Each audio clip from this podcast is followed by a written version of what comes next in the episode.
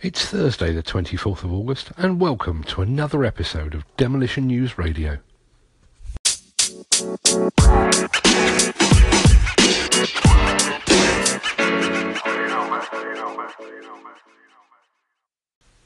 In this episode, HS2 saves the day, another new book, and how you can become a Demolition News Radio patron. This show is brought to you by Hydroquip, the UK's largest independent provider of on-site hose repairs. Call 0845 812 0212 for the 24-7 national call-out service. Or download the Hydroquip Job Manager app for iOS and Android devices from the App Store.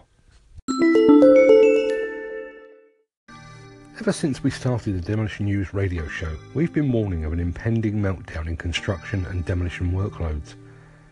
As you know, the BC Live League table of new contract awards had fallen from its established norm of £4 billion per month to just £2.4 billion in July, and August looked to be headed the same way. And then the first of the HS2 contracts were awarded. Now, from the very edge of despair, the BC Live League table for August is sitting at an unprecedented 8.7 billion and is likely to top the 9 billion mark before the end of the month. In case you're listening to this from outside of the UK, or if you've been living in a cave for the last few years, High Speed 2 or HS2 is a new rail network designed to increase capacity between London, the West Midlands and the north of England. The first phase will link the capital to Birmingham, while the Y-shaped second phase will link Crewe to Manchester and the West Midlands to Leeds. By the time both phases are finished in 2033, there will be 350 miles of new track.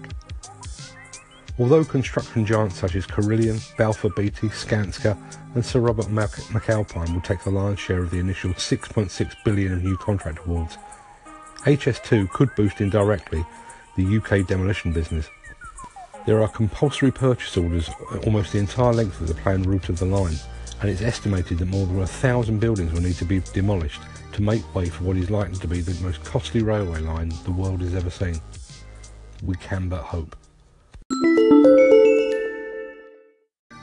Several months ago, we were contacted by a college here in the UK who was looking for a book or a publication that would provide students with a gu- guide to starting a career in demolition.